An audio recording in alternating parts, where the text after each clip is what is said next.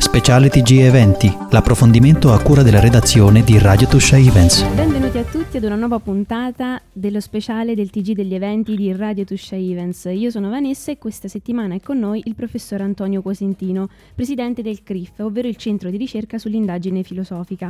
Benvenuto ai nostri microfoni, professore. Grazie, saluto tutti gli ascoltatori e faccio però una piccola precisazione subito, non sono attualmente il presidente del CRIF, l'ho fondato il CRIF molti anni fa e adesso il presidente è Alessandro Volpone, io sono con loro e dirigo piuttosto una scuola di pratica filosofica che si chiama Culto.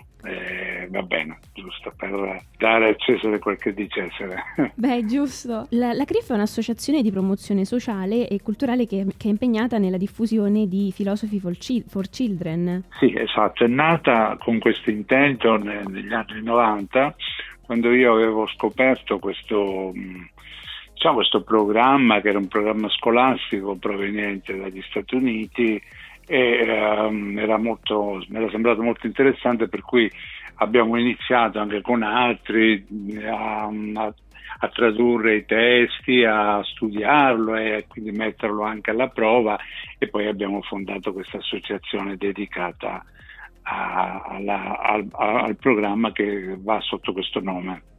Quando si parla di Philosophy for Children si parla anche della logica della ricerca, ma che cos'è?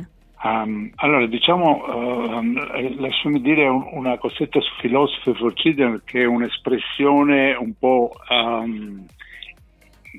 da chiariva, perché in Italia è stata interpretata attualmente, anche ci sono molti programmi, è stata interpretata come una filosofia per i bambini, tipo un giocattolino. C'è la filosofia, che è quella che si insegna al liceo, all'università, che è sui libri, e ecco, si può portare questa filosofia anche ai bambini? Si può riscrivere sotto forma di favoletta la Caverna di Platone, per fare un esempio? Ecco, la Philosophy for Children non vuole essere questo, non è mai stato questo. Quindi, più che filosofia per bambini, diciamo che è un programma di riforma e di revisione della educazione. Ed è molto legata appunto allo spirito della ricerca, come dicevi tu. Come si lega alla comunità di ricerca? Come si lega? Allora, c'è uno spirito filosofico nel programma che, come lo ha pensato il suo autore, che è Matthew Lipman, c'è uno spirito filosofico che è focalizzato sulla figura e l'eredità di Socrate. Questo è molto filosofico, però Socrate cosa ci ha lasciato come eredità più importante, che può avere una grande attualità secondo me ancora? Non tanto quello che ha detto, tra l'altro noi non lo sappiamo, perché Socrate si sa non ha scritto nulla, quindi quello che si attribuisce a Socrate lo hanno scritto i suoi discepoli, in primo luogo Platone. Allora, quello che scrive Platone dicendo che l'ha detto Socrate potrebbe averlo detto lui. Quindi noi non ci interessa tanto il contenuto della filosofia socratica, perché appunto è un po' nelle nuvole, un po' un enigma, ma ci interessa molto quello che Socrate faceva. E cosa faceva Socrate? Due cose che interessano Lipman, interessano me, interessano quelli che vogliono riattualizzare questo spirito socratico. Due cose.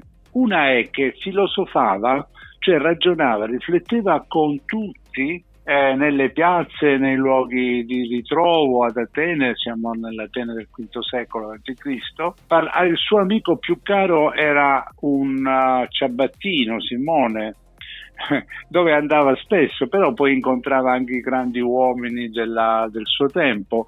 Quindi la filosofia era un ragionare insieme su cose importanti con tutti.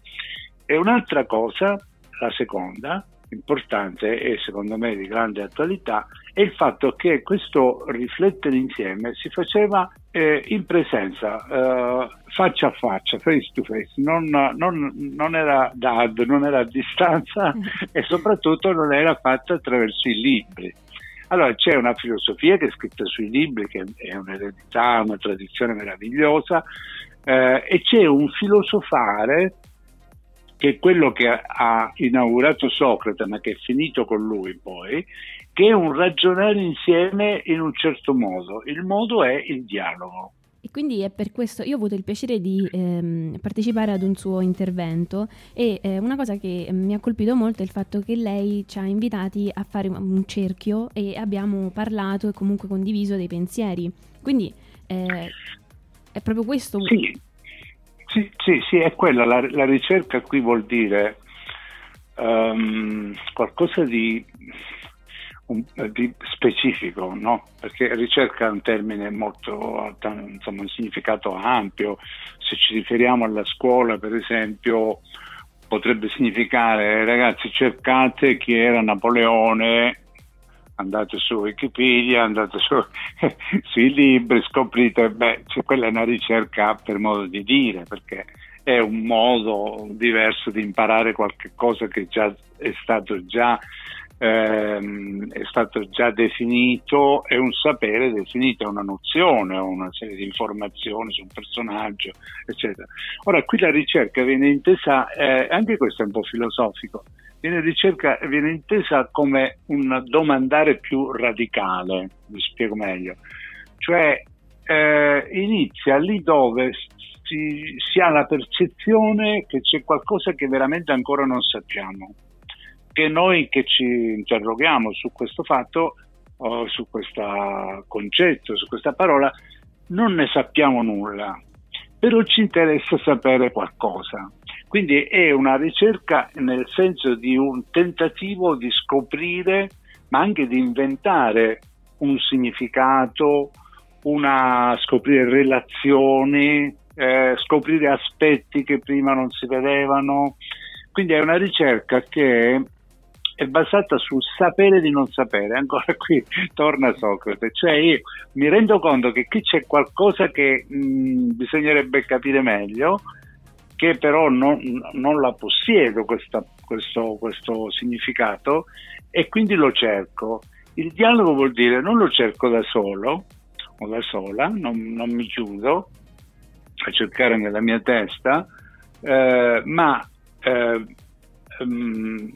condivido con altri questo bisogno di scoprire, di sapere, e quindi il dialogo poi diventa un percorso fatto insieme da più menti, e per questo è molto più potente. L'apprendimento e l'insegnamento si evolvono e cambierebbero in questa maniera, perché voi siete anche accreditati dal MIUR come ente. Sì, perché il curriculum è riconosciuto a livello internazionale, c'ha tantissime anche istituzioni internazionali, anche l'UNICEF, il nostro ministero l'ha riconosciuto come un curriculum significativo, insomma interessante, di grande potere innovativo.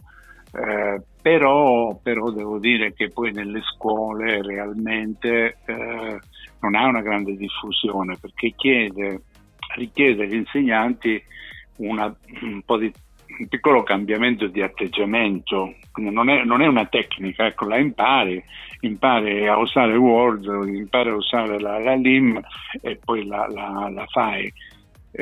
No, è un atteggiamento, è un modo di intendere la relazione. In questo cerchio in cui si mettono i bambini quando si fa questa pratica, in questo cerchio l'insegnante non continua a fare quello che faceva dalla cattedra, deve prima di tutto mettersi in testa che non si ha a che fare con qualcosa che lui o lei sa e i ragazzi no, e quindi sta lì a trasmetterlo, no? Adesso vi insegno come si fa il teorema di Pitagora, lui o lei lo sa, i ragazzi no, e allora c'è un travaso. Quando si fa questa attività, per quello che dicevo prima, nemmeno l'insegnante deve sapere quello di cui si tratta, o se sa qualcosa deve metterlo un po' da parte, non deve essere lì per dire adesso ve lo spiego io come funziona, deve essere nello stesso atteggiamento di un sapere di non sapere. Sì, qui c'è qualcosa di nuovo, vediamo dove andiamo. Siamo in una barca, viaggiamo e andiamo verso un orizzonte un po' sconosciuto, e insieme vedremo Allora, per fare questo, naturalmente, non si deve parlare del teorema di Pitagora. Con questo intendo tutti i contenuti delle discipline scolastiche sono già definite nei libri, no? Ma questo si fa meglio se noi parliamo di questioni indecidibili, e questa è ancora la filosofia. Cos'è la giustizia? Cos'è l'amicizia? Cos'è la bellezza? Ecco, quando parliamo di questioni come queste, che non sono definite una volta per tutte in modo scientifico, lì possiamo assumere questo atteggiamento anche di meraviglia, di apertura comunque a cose nuove. Collegandomi a questo, mi viene in mente anche l'importanza del pensiero critico. Ma secondo lei è grazie a questo pensiero critico che i grandi filosofi sono riusciti ad intuire cose che soltanto anni dopo sono state confermate, per esempio, dalla scienza, come il fatto dei pianeti o altre scoperte anche dell'atomo? Sì, ho capito, sì. Beh, sì, vale anche per tante altre cose, no?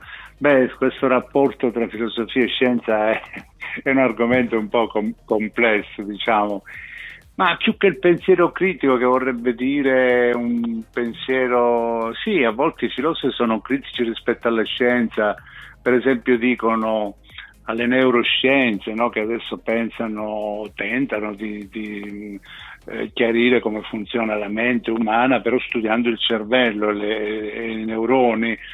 Magari un filosofo è critico e dice: ma guarda, forse il cervello poi è in un ambiente che è un ambiente simbolico, il linguaggio, eccetera. Quindi il filosofo sta attento a rimarcare certi limiti, no? O a far vedere difficoltà che magari chi sta dentro un settore specifico non vede. Quindi in questo il filosofo è critico, però quello che dice lei, cioè dell'anticipare alcune cose che poi sono state confermate dalla scienza, io lo vedo più come una capacità creativa e di visione che ha il filosofo.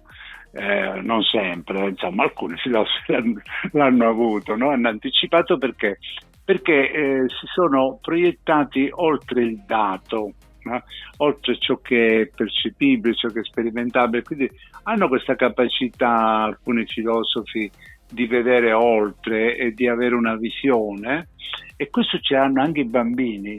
Questo è anche molto bello rilevare, perché si può chiamare Philosophy for Children questo, perché i bambini hanno un atteggiamento che, anzi, sono i filosofi che riescono a somigliare ai bambini.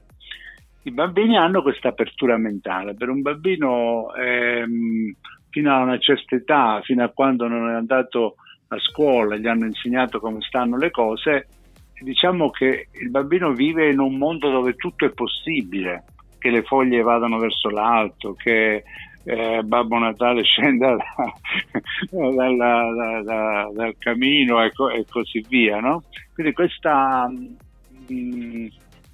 apertura, questa creatività che ha la mente infantile, in qualche modo il filosofo cerca di imitarla, e quindi poi finiscono per intendersi abbastanza bene il bambino e il filosofo. E grazie mille per aver parlato con noi di Philosophy for Children, e la ringraziamo anche per questa ultima osservazione legata ai bambini, perché poi chi ci sta a contatto molto spesso sa benissimo di cosa parla, e quindi ringraziamo il professor Antonio Cosentino per essere venuto ai nostri microfoni e speriamo di averla presto come ospite. Grazie a voi, è stato un piacere. Ciao a tutti!